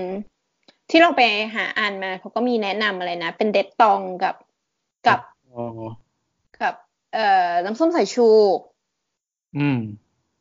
ก็ลองดูได้แต่ว่าคือเราเราเข้าใจว่าถ้าลามันหนักมากอะเดตตอมันน่าจะฆ่าไม่ได้ ใช่เพราะว่าคือจริง ๆ ไม้ที่เขาถ่ายรูปให้ดูอะมันคือไม้อัดเว้ยอืมไม้อัดมันคือเศษไม้ที่เอาไปผสมกาว แล้วก็เอามาเข้ารูปอะเข้ามาอืมอัดให้เป็นรูปอะแล้วก็แปะหน้าด้วยด้วยไม้แผ่นที่เป็นเปลือกด้านนอกเอทหรือว่าอะไรอย่างนี้ใช่ ซึ่งบางทีเนี่ยการที่มันเป็นลาเนี่ยมันไม่ได้เป็นลาที่ข้างนอกไว้ มันเป็นลาที่ข้างในก็ได้ อืมเพราะฉะนั้นมันอาจจะเป็นซ้ำได้อีก เพราะว่าข้างในมันไม่ถูกฆ่า ต่อให้คุณขัดหรือว่า หรือว่าแบบอัดก็ไม่ได้ป่ะเพราะมันเป็นไม้อัดอะ มันไม่ใช่ใช่ไม้จริงที่ขัดแล้วยังมีผิว เออ ก็คือคำตอบที่ดีที่สุดอาจจะแบบ ถ้าเกิดสามารถลากมันออกไปตากแดดแบบฆ่าเชื้อร้อยเปอร์เซ็นได้ อาจจะช่วยได้ กับอีกการหนึ่งคือก็เปลี่ยนเลยหรือไม่เถอะโอ้ ใช่ไม่งั้นมันลามอะ ส่วนตัวไม่ชอบมันลามแล้วก็กลิ่น แล้วก็ไม่ดีต่อสุขภาพถ้าเกิดเป็นห้องปิด เออ ถ้าเป็นห้องปิดก็มันอาจจะมีละอองสปอร์อืมอะไรมาอีกได้นะฮะ ก็ใช้เงินแก้ปัญหานะครับ ใช่ใช่ใช่เท่าที่เห็นคือยังไม่ได้ ไม่รู้ว่าลามไปถึงโครงหรือยัง ถ้าลามไปถึงโครงก็แกะโครงส่วนนั้นออกทิ้งด้วยเลย อืมอ๋อแล้วก็คือเหมือนบางทีถ้า โอ้ถ้าลามไปถึงโครงนี่ก็คือ ตู้มันมีปัญหาแล้วปะสตรัคเจอร์มันไม่น่าจะรับน้ำหนักได้แล้วปะพอมันเป็นตู้ไม้อัดอะมันจะยุ่ยด้วย พอถ้ามีความชื้นมากเกินไปอะไม้อัดมันไม่ทนน้ำอยู่แล้ว อืมนั่นแหละครับ ก็ซื้อใหม่ฮะใช้เงินแก้ปัญหา ตาม concept รายการเรานะครับช่วงช่างเถอะนะก็คือ คุณมีเงินเท่าไหร่ จริงๆ การใช้เงินมันก็ตัดปัญหาที่มันจะลุกลามเข้าไปนะหลายๆ ครั้งก็รู้สึกว่าตัวเองจ่ายน้อยสิจ่ายน้อยจ่ายยากอะเสียน้อยเสียยากเสียมากเสียง่ายนะฮะเออเออบางครั้งคือแบบ มันทำให้หลังๆมาเราเห็นปัญหาแล้วรู้สึกว่าถ้ามันตัดง่ายกว่า ชิงตัดเลยดีกว่าอะไรเงี้ย อืม ก็จริงๆ ดูจากรูปแล้วคิดว่ามันเยอะมาก เปลี่ยนใหม่น่าจะดี เป็นไรอาจจะคุ้ม อืม โอเค คุยสพเพละ ตัวเพิ่งกลับมาจากไต้หวัน เออเราไปไต้หวันมาก็คือเหมือนเราพิมพ์ไปในกลุ่มว่า เฮ้ยครั้งเนี้ยจริงๆมันเป็นการไปไต้หวันครั้งที่สองของเราอืมแล้วก็เราบอกว่าเราไปด้วย แล้วเรารู้สึกว่าเหมือนเรามองเมืองเปลี่ยนไป เพราะว่าหลังจากมาจัดเสาเสาๆมาประมาณสองปีสามปีแล้วอืมอ๋อเราไปครั้งที่แล้วประมาณปีสองพันสิบหกโอเค ก็คือน่าจะก่อน อืม ก่อนเสาเสาๆก็ ไปคือเหมือนเหมือนพอเรามาจัดเสาเสาๆคุยหลาย ๆ เรื่อง top topic ที่ที่เดี๋ยวเราจะจะแตะต่อไปนี้ไม่ว่าจะเป็นเรื่องของ universal design เรื่องของ LGBTQ+ อืมเออ แล้วก็เรื่องของเมือง urban อะไรอย่างเงี้ย การสัญจร transportation ในเมืองอะไรอย่างเงี้ยอืมมันทำให้เรามีมุมมองต่อพื้นที่รอบ ๆ ตัวเปลี่ยนไป อืม อืมเหมือนเหมือนละคือเหมือนมันอาจจะเป็นมันอาจจะดีอยู่แล้ว หรือมันอาจจะมีอะไรบางอย่างอยู่แล้วเพียงแต่ว่าพอเราเขาเรียกว่าอะไรอะ conscious คือเราเราเราได้สัมผัสเรื่องนู้นนี่นั่นมาแล้อืวมอะได้พิจารณาสิ่งเดิมด้วยสายตาที่เปลี่ยนไป อืม ก็คือเราไปไทเปมาเขาวที่แล้วก็ไปไทเปนี่แหละ แล้วก็คือคือไทเปมันไม่ได้เป็นเมืองที่แบบเรียบร้อยมากแบบสิงคโปร์อะไรอย่างเงี้ย อืม มันยังมีความวุ่นวาย มีแบบ เลอะๆอยู่คือคนเจ๊กอะเดี๋ยวโดนว่าอีกอะเจ๊กเจ๊กเออ ก็คือมันมันคือเหมือนเหมือนเพื่อนร่วมทริปเราทุกคนน่ะอือฮึบอกว่าคือไม่มีใครเคยไปไทเปมาก่อนเราเป็นคนเดียวที่เคยไปไทเปมาก่อน แล้วก็มีคนบอกว่ามันเหมือนญี่ปุ่น มันอยู่ตรงกลางระหว่างญี่ปุ่นกับฮ่องกง อืมใช่อืมใช่หรือว่าคือมันมันมันได้ influence จากญี่ปุ่นมาเยอะมาก เพราะว่ามันเคยเป็นเมืองขึ้นของญี่ปุ่นเนาะ ตั้งแต่ก่อนสงครามโลกจนหลังสงครามโลกอืมอืม หลายประมาณปีหนึ่งแปดกว่าๆนี่แหละ อืมหนึ่งหนึ่งแปดสี่ห้ามั้งถ้าจำไม่ผิดนะฮะอยู่นานมากหลายสิบปีอืมก็เพราะฉะนั้นมันจะเป็นมีความญี่ปุ่นเยอะมาก แล้วก็ เออหรือว่าคือบางทีเราก็พูดเหมือนบางทีเราเคยให้คำนิยามมันว่ามันคือญี่ปุ่นที่คนพูดจีน เออเพราะว่าเหมือนแบบสภาพเมืองอะไรเงี้ยคล้ายๆญี่ปุ่น แต่ว่าญี่ปุ่นอาจจะเรียบร้อยกว่านั้นหน่อย มีระเบียบกว่านิดหน่อย อะไรประมาณนี้ แต่ว่าดีเทลที่เราเจอก็คือมันมีร้านอะไปไปวันแรกที่เราเจอมันมีร้านเขาเรียกว่าอะไรอะ ร้านขายเสื้อผ้าโลคอลอะ ยี่ห้อหนึ่งชื่อเน็ตแล้วก็ร้านคือเราเราเจอหลายสาขามากแต่ว่า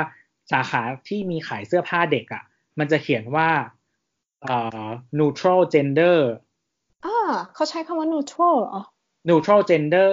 kids clothes available หรืออะไรประมาณเนี้ยแนวแนวๆนี้ครับอืมตามตามคำ exact ไม่ได้แต่ว่าคำเพศอะคือใช้คำว่า neutral gender เมื่อก่อน neutral มเมื่อก่อนตอนไปซื้อเสื้อผ้าแบบสไตล์ญี่ปุ่นน่ะเขาจะแบบญี่ปุ่นเขาจะแบบต่อให้เป็นเสื้อผ้าผู้ชาย มันก็ยังมีความโมเอะน่ารักน่ารักอยู่อะเขาจะใช้คำว่ายูนิเซ็กอืมฮึเออ ซึ่งซึ่งซึ่งเรารู้สึกว่า โอเค พอได้ยินคำว่ายูนิเซ็กแล้วมันรู้สึกว่า เออ มันมันไม่เลือกเพศให้เราอะ อืม ก็คือแต่ว่าอันนี้เขาเน้นเน้นว่าเป็นที่เด็กเนาะอืม คือเรา อันนี้เราก็ไม่ได้คุยกับคนไต้หวัน คือจริงๆคนไต้หวันพูด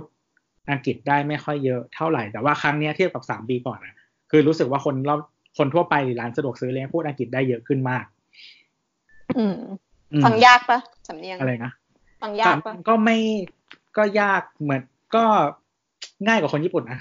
โอเค เออ นั่นแหละ ก็เหมือนแต่ว่าคือถ้ามาคิดต่ออะไรเงี้ยก็คือ เสื้อผ้าเด็กอะเด็กเขายังเลือกเพศไม่ได้อืมเออก็ไม่รู้มันมันเป็นคิดแบบนี้หรือเปล่านะซึ่งก่อนหน้านี้ไต้หวันเพิ่งเพิ่งผ่านกฎหมายเรื่องแต่งงาน คนเพศใช่อืม นั่นแหละ ก็มาเจออันนี้เราก็รู้สึกว่าเออแปลกดีว่ะ เออ อะไรอย่างเงี้ยเราเราเราไม่เคยคิด อะไรประมาณนี้เท่าไหร่ ในสังคมบ้านเราเลยเออน่าไปพอพูดไปเพราะว่าก่อนหน้านี้ก็ไปอัดกับน้องๆหลัดผัก EP อืมเกี่ยวกับปรมาจารย์แล้วก็ อันนี้จะสเขาปก็อยล์ครับ สปอยอ่าโฆษณาให้น้องๆหลัดผักแล้วกัน ก็คือคุยเรื่องปรมาจารย์ ซึ่งมันเป็นซีรีส์วายของแผ่นดินใหญ่อืมซึ่งซึ่งอย่างที่เรารู้กันว่าแผ่นดินใหญ่อะเขาจะไม่พูดถึงเรื่องนี้กันมคือไม่พูดถึงเรื่องเกย์เรื่องอะไรเงี้ย ถึงขั้นเซ็นเซอร์เลย ซึ่งอืมเราก็แอบเมาส์กันบอกว่าเฮ้ยแต่ไต้หวันแม่งเสือกจบขึ้นมากเลย เพราะว่าแทบจะส่งออกหนัง แล้วก็ซีรีส์วายอะ เป็นอันดับหนึ่งในเอเชียด้วยซ้ำอืม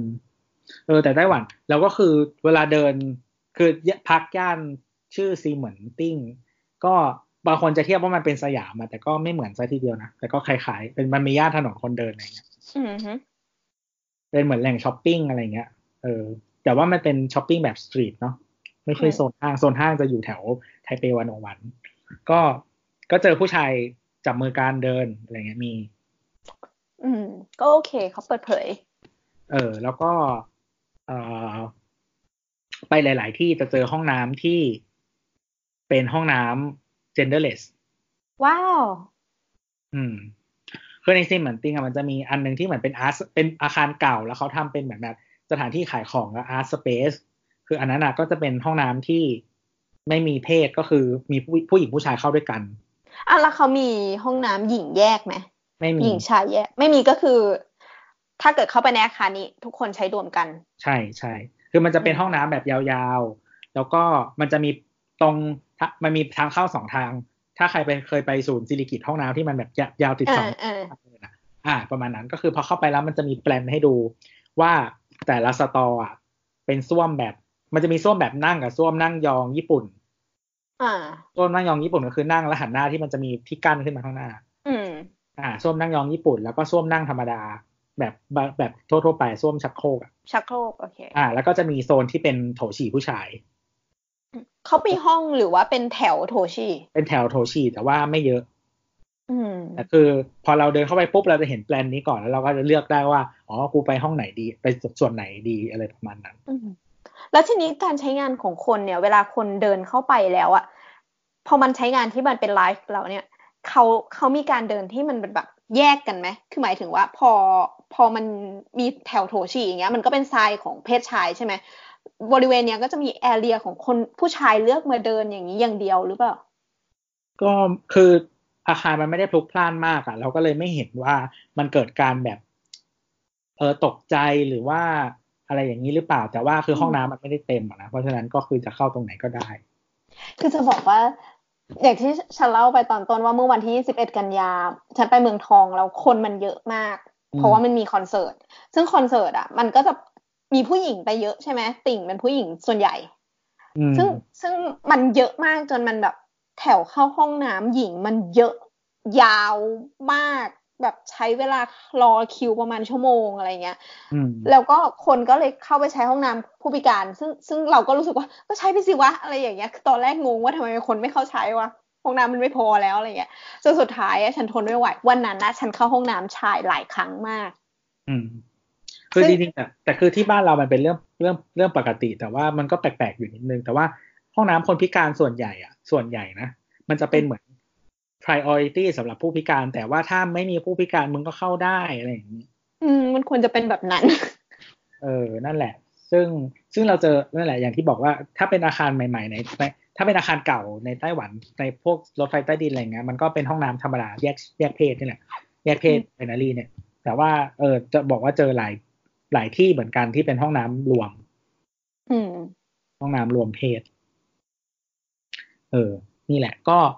ก็แปลกๆดีเหมือนเหมือน เออเออมันมันก็มีความแบบ ไม่รู้ มันก็ดูดูเป็นไปในทิศทางที่ที่ที่ที่บ้านเรายังไปไม่ถึงอะแต่ว่าไม่รู้ว่ามันสำเร็จขนาดจะไหนเวิร์กไหมเออ ไม่รู้ว่ามันจะ work ขนาดไหน เราเราดูเขาเป็นโมเดลได้ไง เพราะว่าบางทีด้วย culture ของเรามันมันแตกต่างกันอะอืม แต่แต่มันก็มีความความใกล้เคียงประมาณหนึ่งหมายถึงว่าโอเค อันนี้มันเป็นโมเดลที่เกิดในเอเชียไง ถ้าเป็นเออแบบประเทศแบบฝรั่ง Western อะไรเงี้ยมันก็จะเป็นมันอาจจะต่างกับเรามากเกินไป แต่ว่าอันนี้มันเป็นสิ่งที่น่าจะใกล้ตัวเรามากกว่า ใช่ใช่เอออมก็มันมันก็น่าน่าสนเป็นสิ่งที่ที่ที่น่าสนใจ เออ นั่นแหละ แล้วแล้วก็เรื่อง transport ล่ะ เห็นพูดเรื่อง transportเหมือนเราจำไม่ได้ว่าครั้งที่แล้วอะคือคือครั้งที่แล้วที่เราไปไทเปอะเรา มันเป็นช่วงเหมือนฟรีวีซ่าให้คนไทยใหม่ๆ แล้วเขาจะแจกบัตรที่นู่นมันมีบัตรชื่อ Easy Card ก็คือคล้ายๆแลบบิดบ้านเราอืมใช้ได้กับอะไรมั่งให้คนไทยฟรี ก็คือปกติบัตรอะมันเสีย มันราคาหนึ่งร้อยให้คนไทยฟรีแล้วก็เหมือนมีเงินในนั้นจำไม่ได้ว่ากี่กี่กี่ดอลลาร์ เออ ก็แต่ว่าเหมือนครั้งนั้นเราไม่ได้เติมเงินเลยก็คือใช้บัตรอันเนี้ย เหมือนถ้าใช้บัตร Easy Card อะเที่ยวหนึ่งอะ แม็กสุดมันจะยี่สิบบาท โอ้ถูกมากเลยเออแล้วก็ไปได้ไกลแค่ไหนอะ สุดสุดเลยคือไม่ไม่รู้ว่าเคยเคยนั่งไกลสุดแบบเจ็ดแปดสถานีอะไรเงี้ยมันก็มันก็ยี่สิบบาทนะโอ้ยแค่ แต่ว่าถ้าเป็นตั๋วซิงเกิลอะน่าจะประมาณแบบสามสิบกว่าบาทอะไรอย่างเงี้ยซึ่งมันก็ยังถูกอยู่ดี เออ แต่ว่าถ้าเป็นบัตรคือถ้าคือถ้าใช้ถ้าใครไปไต้ไทเปแล้วใช้ Google ดูดูแมป ของรถไฟอะ มันจะขึ้นราคาให้ดู ซึ่งราคานั้นนะเป็นราคาสำหรับ Single Journey มก็คือซื้อซื้อตั๋วครั้งเดียวนะ มันก็จะแบบยี่สิบสามสิบอะไรอย่างเงี้ย แต่ว่าอืมถ้าใช้บัตร Easy Card อะก็คือ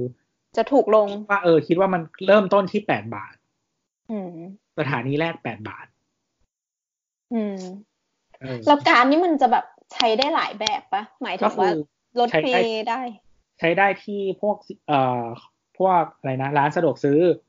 อืม ซื้อทั่ว ๆ ไปก็จะมีพวกแบบอ่ามันจะมีเซเว่นแฟมิลี่มาร์ทไฮไลฟ์อะไรประมาณเนี้ยแล้วก็ร้านค้าทั่วๆไปก็มีให้ใช้ Easy Card ได้เยอะพอสมควร อืม แต่ว่าเหมืไม่ได้ทุกที่นะ แต่ก็มีบ้างมีมีพอสมควรให้เลือกใช้ ก็ใช้ Easy Card ได้ง่าย ๆ แล้วก็ ถ้าใครนั่ง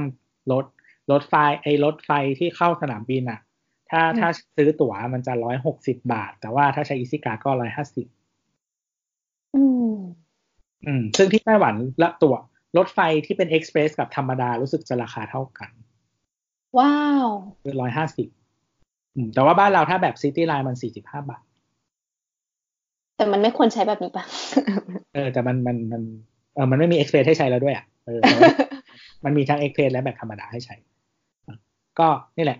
ก็รถไฟที่ไต้หวันสะดวกมาก แล้วเราก็ขึ้นรถเมย์ครั้งเนี้ยได้ขึ้นรถเมย์ละ ขึ้นรถเมย์เยอะ แล้วก็ จริง ๆ ที่นี่เข้าใจว่าดีไซน์มันควรจะแตะข้างหน้าลงตรงกลางอะไรเงี้ยแต่จริง ๆ แล้วคนเขาก็ตรงไหนก็ได้อะหน้าหรืออืมหน้าหรือกลางก็ได้ แล้วก็ป้าย ป้ายเนี่ย ทุกป้ายจะมีจอ LED หรือว่าจอ e-ink ที่บอกว่าป้ายเนี้ยรถสายอะไรจอดบ้างอีกกี่นาทีมาถึง อืม ซึ่งตรงเวลาจริง ว้าว อืมอืม แล้วเขาก็จะมีเลนรถเมล์โดยเฉพาะหมายถึงช่วงช่วงที่ใกล้ๆป้ายอะเลนรถเมล์โดยเฉพาะแล้วก็เลนนี้ศักดิ์สิทธิ์พอสมควรไม่มีรถมาจอดเลยโอ้นั่นแหละ ก็รถเมล์ที่ไต้หวันก็ที่ไทเปก็คือสะดวกมาก แล้วก็คือจริงๆอาจจะคือบางสถานที่ไปด้วยรถเมล์มันสะดวกกว่ารถไฟฟ้าด้วยซ้ำเนาะเพราะว่ารถเมล์มันมันมันทำป้ายได้ถี่กว่าเนาะใช่ใช่ใช่มันอืมมันเข้าถึงมากกว่า แล้วก็ถ้าไปโซนตรงที่เป็นมหาลัยอ่า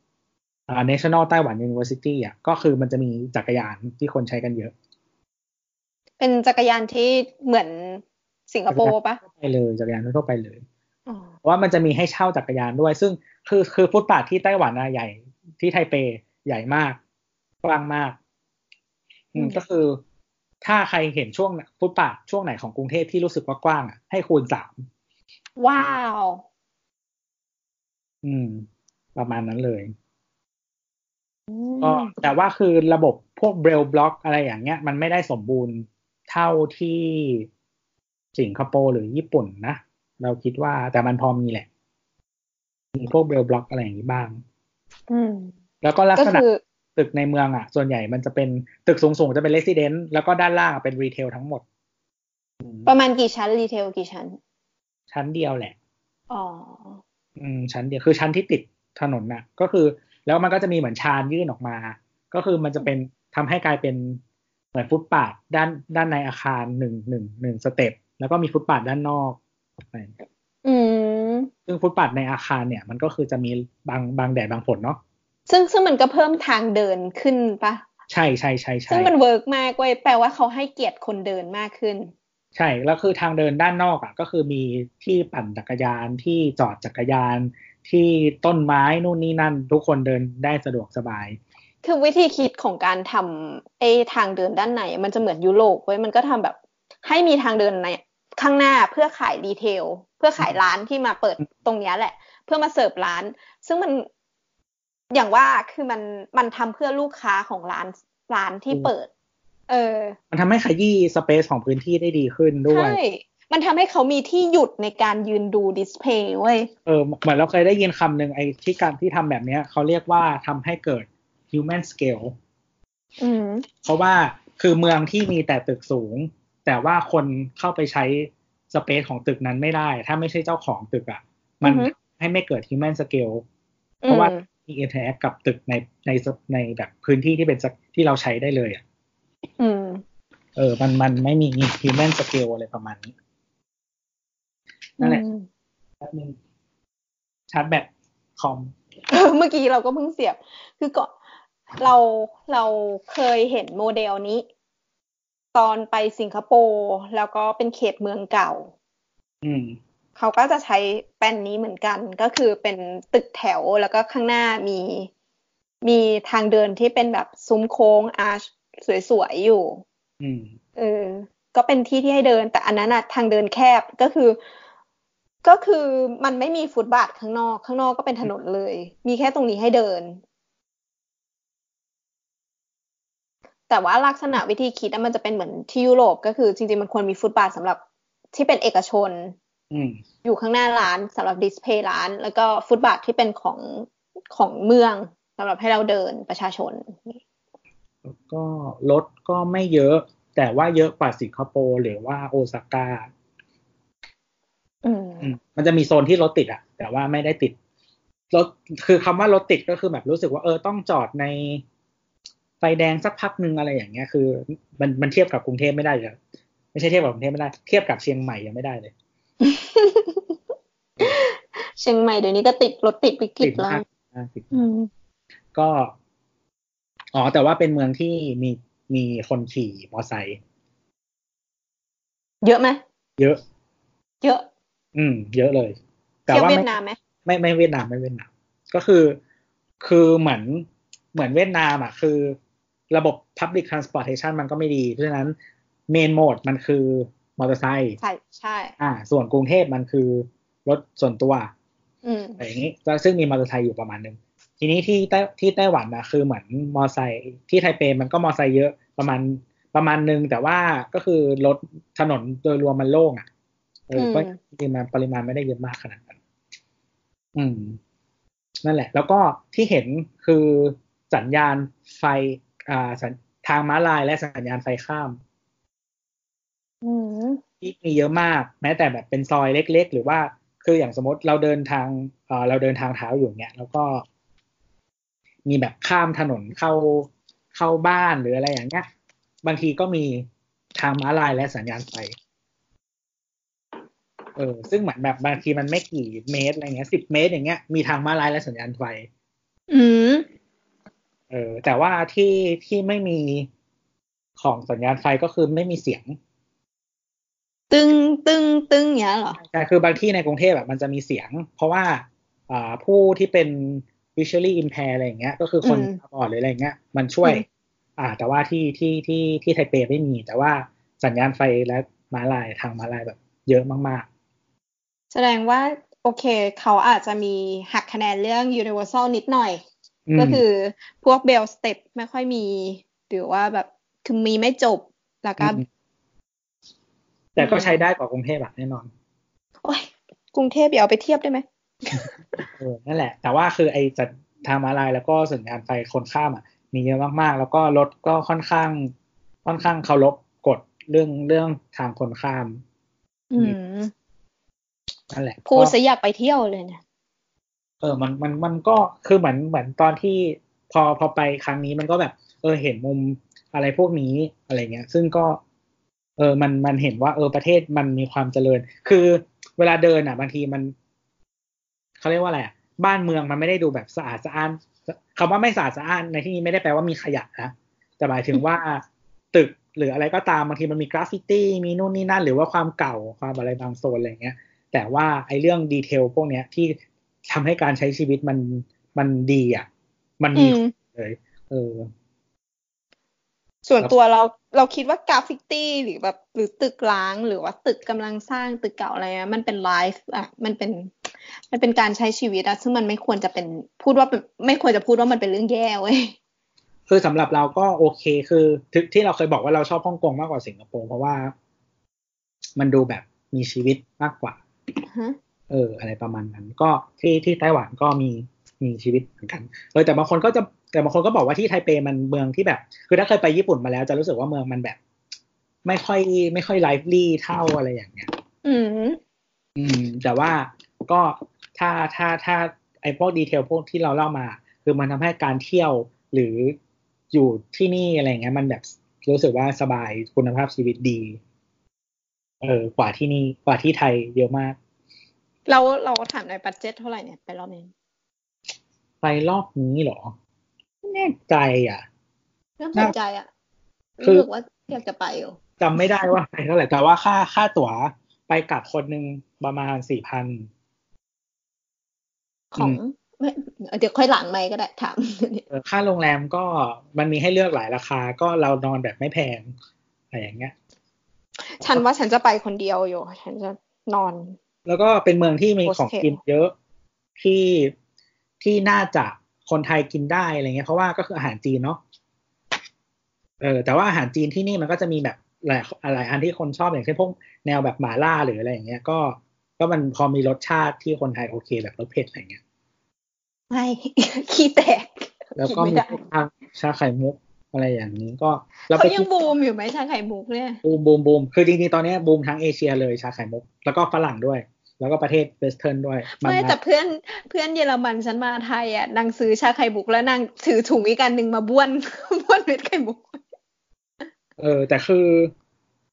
ไม่รู้กินมาเกือบทุกร้าน แต่ว่าคราวนี้เราเลือกร้านกินที่แบบมีคนแนะนำมาอืมก็รู้สึกว่าอร่อยกว่าไทยหมดเลย คือคือปกติเราเป็นคนไม่ชอบกินชาไข่มุก เออเราก็เออไม่ที่ชไทอยบเราไม่กิน ไม่ค่อยได้กินนานๆกินทีอะไรเงี้ยเออแต่ว่าที่นู่นก็ไปกินมาประมาณหกเจ็ดร้าน เย็ดแค่มันเยอะมากเออก็บางบางบางร้านก็แบบซื้อแก้วเดียวแล้วก็แบ่งกันกินอะไรเงี้ยก็แล้วแต่อืมอืมนั่นแหละก็ เออของกินก็ หรือถ้าใครไม่ชอบกินอาหารจีนก็กินอาหารญี่ปุ่น ที่ไต้หวันมีเยอะเหมือนกันอะแล้วถ้าเทียบกับญี่ปุ่นโอเคไหมคือที่ญี่ปุ่นมันก็ดีกว่าอยู่แล้วแหละ แต่ว่าอืมที่นี่มัน ก็ไม่ได้แย่คือ คือถ้ามึงกินที่เมืองไทยได้มันก็กินที่นี่ได้อะอืมคือที่คือที่ไต้หวันมันคือ คือถ้าจะหาอะไรที่เป็นญี่ปุ่นที่ไต้หวันนะก็คือมีเกือบครบอืมไม่ว่าจะเป็นเครื่องสำอาง อาหาร sex toyอ้อ sex toyนี่เป็น sex shop เหมือนของญี่ปุ่นเลยไหมอ่ามีมีมีแต่ว่าไม่ไม่เลเวลเท่าญี่ปุ่น แต่ว่ามี มันมันเป็นเพราะว่ากฎหมายเขากดเรื่องนี้ด้วยหรือเปล่า ไม่รู้เหมือนกันว่ะ แต่มีแต่หาเซ็กทอยไม่ยากอะมีอะอ๋อแล้วก็ที่มีที่ตกใจอย่างหนึ่งก็คือมีร้านวิกเยอะไม่รู้ทำไม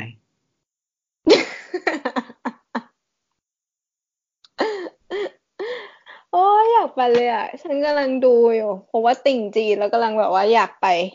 ที่ไหนสักที่หนึ่งนั่นแหละครับ ที่เจ๊ก็เก๊ก EP นี้ก็เป็นชั่วโมงแล้วมั้งนะฮะ ก็ถ้ามีคำถาม หากคุณมีเรื่องสงสัย ไม่รู้จะไปถามใครอืมก็ถามพวกเรามาได้นะฮะ ที่ Twitter แอดสาวสาวๆนะนะครับ จะ DM มา หรือว่าจะติดแฮชแท็กสาวสาวๆหรือว่าจะอ่าเมนชั่นมาหาก็ได้อืมก็แล้วเดี๋ก็ยวแฮชแท็กช่างเถอะด้วย เดี๋ยวก็จะมี เดี๋ยวก็จะไปคุยด้วยนะฮะแล้วก็เดี๋ยวเอาคำถามมา ถามกันในรายการนะครับเอ่อถามเรื่องอะไรก็ได้ที่อยากถาม ถ้ารู้ก็จะตอบนะ โอเค วันนี้ไปแล้ว สวัสดี ช่างเธจบอละ